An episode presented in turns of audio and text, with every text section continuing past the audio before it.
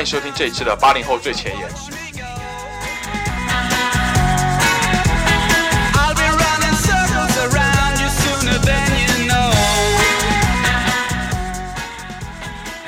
那么按照惯例呢，我们还是先来谈谈一些上海的本地新闻。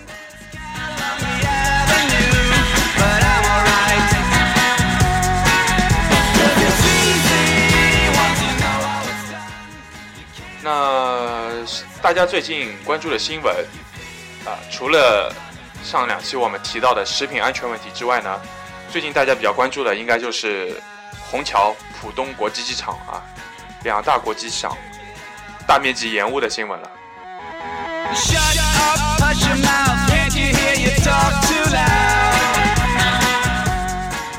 那我近期呢也正好有啊来来往往。四次飞机要坐，有两次是从上海出发的。那么啊，这样子草莓的那都在官方公布的航空管制期限以内啊，所以也是蛮胸闷的。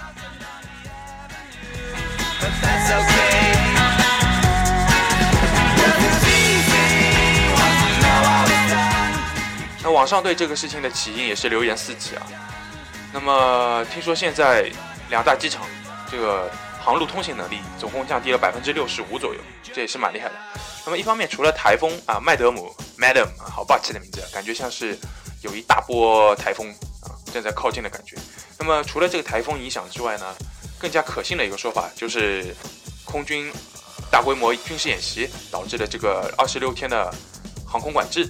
那么我听到真是哈斯死啊！你要知道前几天马航就是被导弹打下来的，对吧？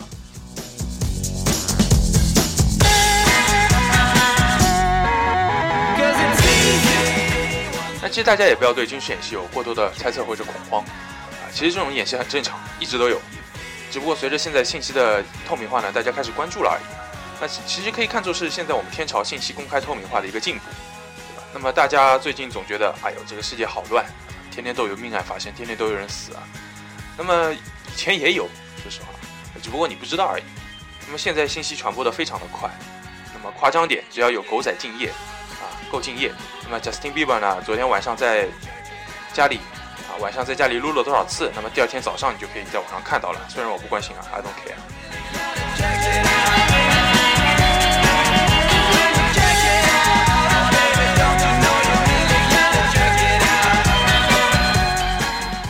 那么这次的航空管制主要集中在我们国家的东部地方。东部大家都知道的，城市比较集中，人口也比较集中。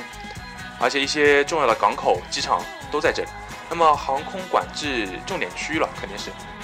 那么来场演习，也不是什么坏事情，对吧？那么不可否认，最近东海什么的局势呢是有点紧张，但是我觉得也没有必要啊过度的解读它。Hey Jude, don't make it bad. Take a sad song. 那其实我们国家的上空啊，空中。空域禁飞区是很多的，那么一般都是留给军事训练使用啊，留给一些民航啊、民间航空公司的空域也就只有百分之二十左右。那么，而且一旦国家需要军事演习什么的，他们还可以把这百分之二十的空域给征用过来啊，就像这次，所以导致了大面积的延误。那么有意思的是，在美国啊，这个数字倒是反一反的啊，军用只有百分之二十。当然，我不是鼓吹美帝好，我只是客观的说数据。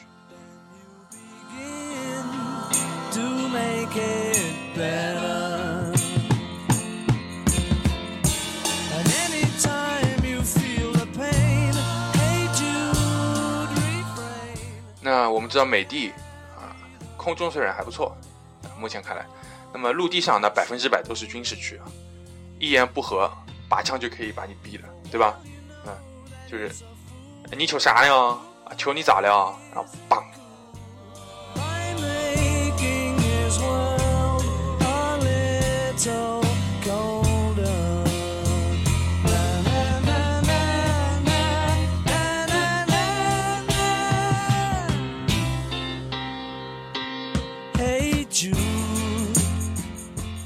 那么现在正好又是我们高三党啊，不是我们高三党，正好是我们国家高三党。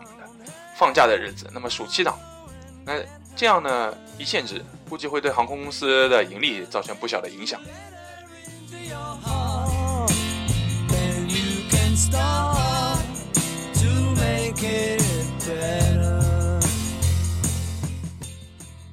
啊，那么最后要说的是什么呢？那就是大家坐飞机的时候，难免会碰到一些延误的事情啊。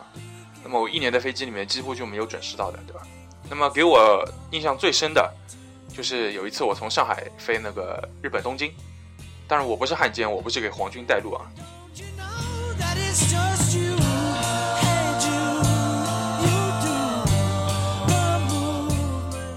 那这架飞机正好是从啊、是架美国飞机啊，它从北京出发，然后飞到美国什么城市我忘记了。那么当中会在上海和东京停一下，那我正好可以搭个顺风机，啊不对，那个逆风机啊，逆风的，那顺风就坠了。那么当我 check in 了，然后行李托运了，登机口的服务人员跟我说，啊不好意思先生，这架飞机还没有从北京飞出来呢。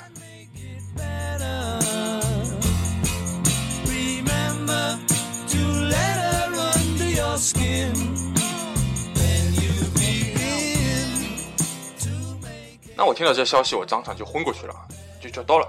那么等了整整八个小时，我才等到飞机过来。那么等我到上海的时候，花了两个小时到上海啊。那么基本上已经半夜了，地铁末班车都快没有了。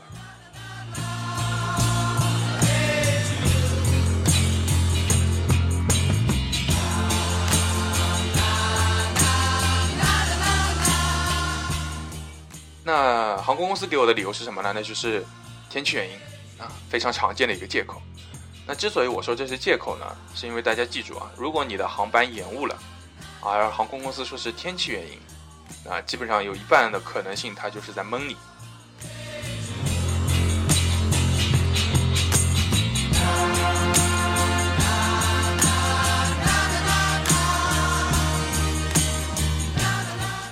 那当然，我不是说你就可以跟他吵了啊。那么一，你吵了没有用啊，你吵了飞机也不会被你吵过来。那么二呢，是人家航空公司其实也蛮难做人的啊，蛮蛮难做人啊。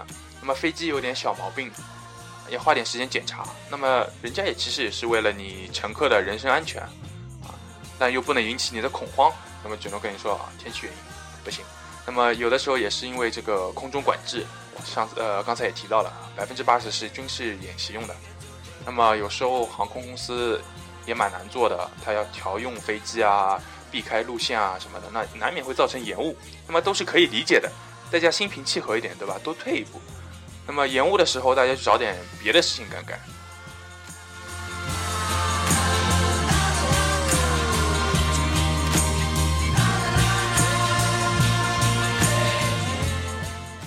那空港啊，或者说这个航空机场、这个飞机机场、飞机场，它其实是有一种独特的文化在里面的。我非常喜欢飞机场的文化，因为一一个国家的飞机场，它很能体现一个国家的文化。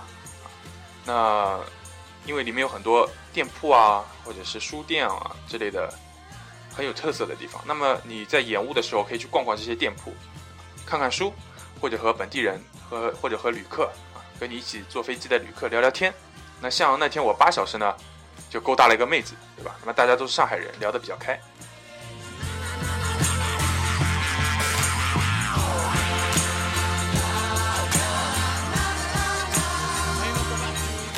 啊，当然有一种娱乐活动我是非常不推荐大家去做的，那就是睡觉。那我经常会在国际机场，几乎每次都能在国际机场遇到一些那个中国的游客啊，他就是飞机延误了，或者在等飞机的时候呢，鞋子一脱，啊，大红色的羽绒服呢往身上一盖啊，然后往凳子上一躺，三四人的位置，凳子就被他一躺，然后就呼呼呼的大睡了。这个真的其实是蛮丢人的。那如果你实在困了想睡觉的呢，啊，麻烦你说梦话的时候呢说韩语，好吧？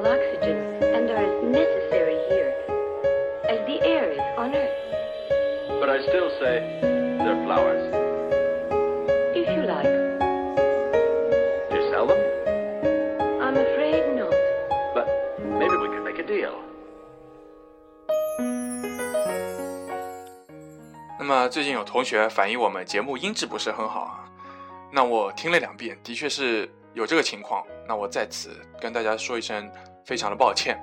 那么我们也决定提升这个装备啊，全面提升，花大价钱提升这个装备。那么很可惜，现在快递还在路上，非常的不给力。那么可能这一期节目，嗯，就只能还是用原来的设备来录制了。那我保证下一期节目一定会啊更上一层楼。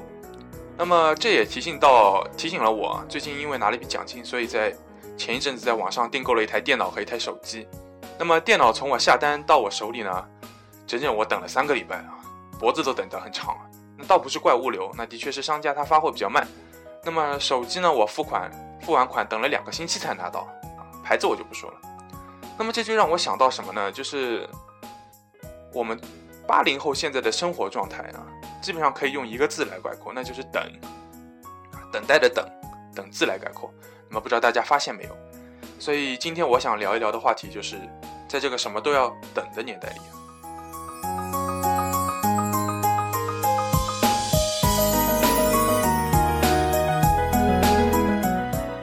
那比如现在一个上海八零后的小白领，啊，老清老早起来起床，然后有车的呢就开车去上班了，那么你得堵啊，堵了，你得等一路的红灯，那么没车的呢就等公交啊，等地铁，那么上了车以后你还得再等一个小时左右才能到公司。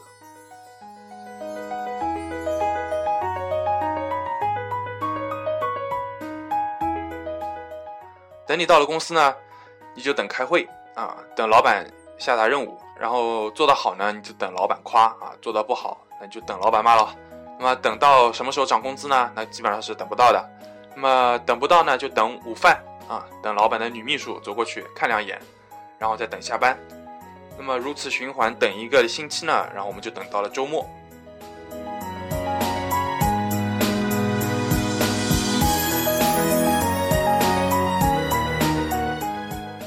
那下了班也和上班一样啊，一路堵，一路挤，然后一路等。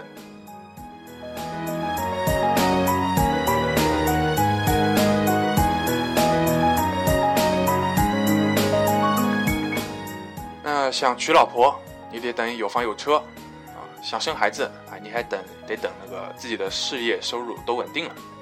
那么这样的等待真的是数不胜数啊，在八零后的生活中。大家可以留意一下自己的日常啊，一天之中有多少时间是在等待的时间中度过的？那么恐怕大多数人在等待的时间呢，要远比你在干正事的时间要长得多。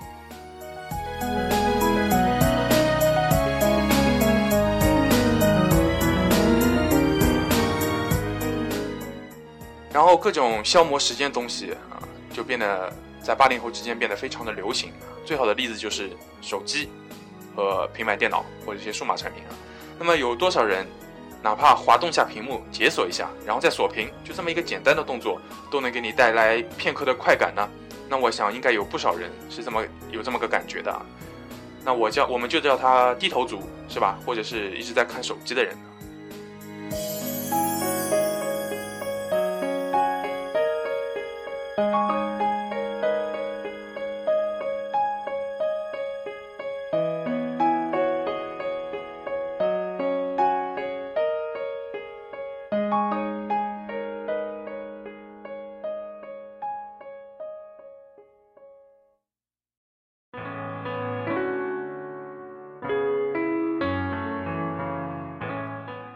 那有不止一个老同学跟我怀跟我说啊，他怀念以前高中的时候，那时候真的是充实啊，每个人每个每天的日子真的是充实。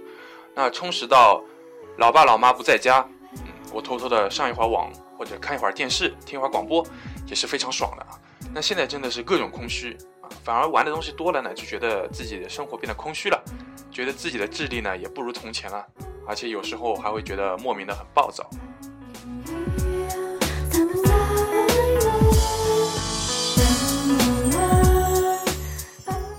那么我就给他一个建议啊，那当然这个节目不是宣传什么心灵鸡汤啊或者什么东西啊，没有，那我就是实实在在的跟他说，你把手机那个智能手机啊，暂时换成诺基亚的键盘手机功能机，那就是基本上只能打打电话的那种，然后呢，买本牛津字典啊，牛津字典电子书，或者你往上当一个下来，对吧？放进你的 Kindle 里面，那终极的就可以了。然后只要觉得你在等待，你在没事情做的时候，你就拿出来看一看。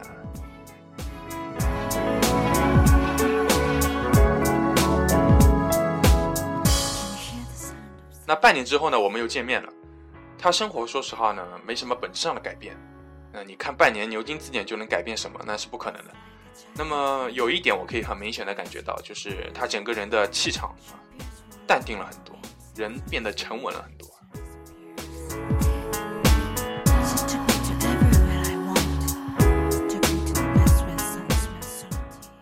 那我相信他本性就是如此的，只不过太多的等待啊，生活中太多无聊的时间，让他觉得自己的生活变得很空虚。那这就造成了，每当他手上有事情的时候，他反而会变得非常的急功近利，啊，变得非常的急性子。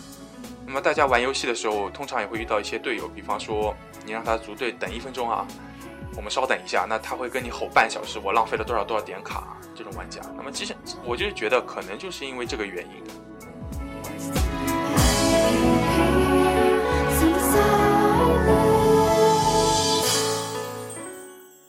正是因为我们一直在等，如此被动的过着每一天，造成了我们八零后现在每一天的生活变得很累，啊，很空虚。那么，这可以说是八零后的一种现代病，它非常的严重。那么，现在的八零后们就会慢慢的失去斗志，失去去尝试新鲜事物的欲望，然后我们也会慢慢的变胖了。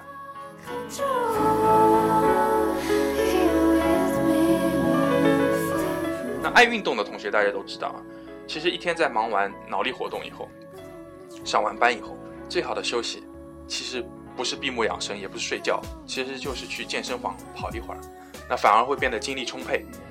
那么我们的大脑呢，运作方式是很神奇的，很奇怪的啊。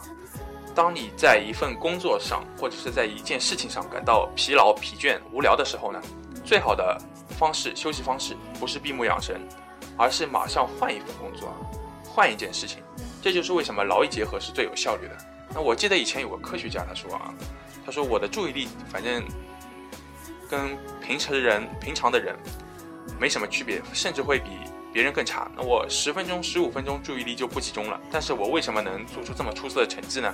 是因为我每十分钟、十五分钟就换一份工作啊，就是好几份工作交叉着进行，这样就行了。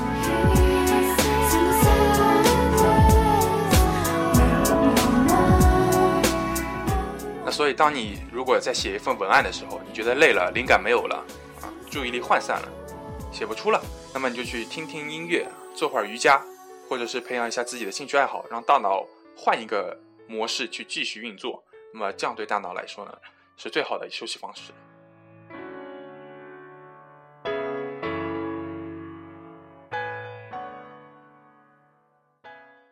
那当然，我不是说一定要去读书，对吧？但当然，读书是个非常不错的选择。那么你也可以去培养一下自己的爱好啊。你可以发现，但凡有一身好本领的人，或者商场上一些比较成功的人士啊，他背地里都会有一门精通的爱好或者是手艺啊。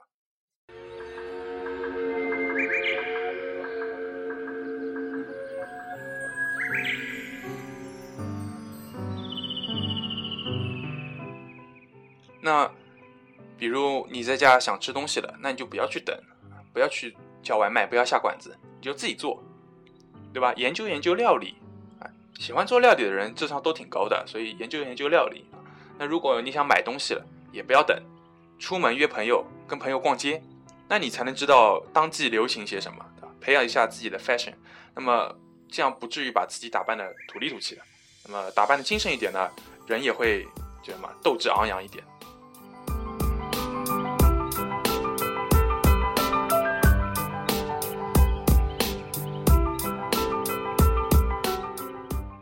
然后另一方面，工作其实也是一件非常值得去享受的东西啊。那么不同于我们国内一些嗯八零后们的心心情心心境，就是心情状态。那么在国外一些朋友呢，他们说，当一个人找到工作的时候，其实是件非常开心开心的事情。那么就好比自己找找到了自己的第二人生，因为你找到了一份自己的职业规划，那么真的是件非常可喜的事情。然后尝试的去把它做好啊，做精，投入自己的热情。那如果实在觉得自己做不好，啊，自己不是干这行的料，那么你再开始一份新的职业规划也是非常开心的。那么即便如此呢，前一份的工作经验仍然可以帮助到你很多。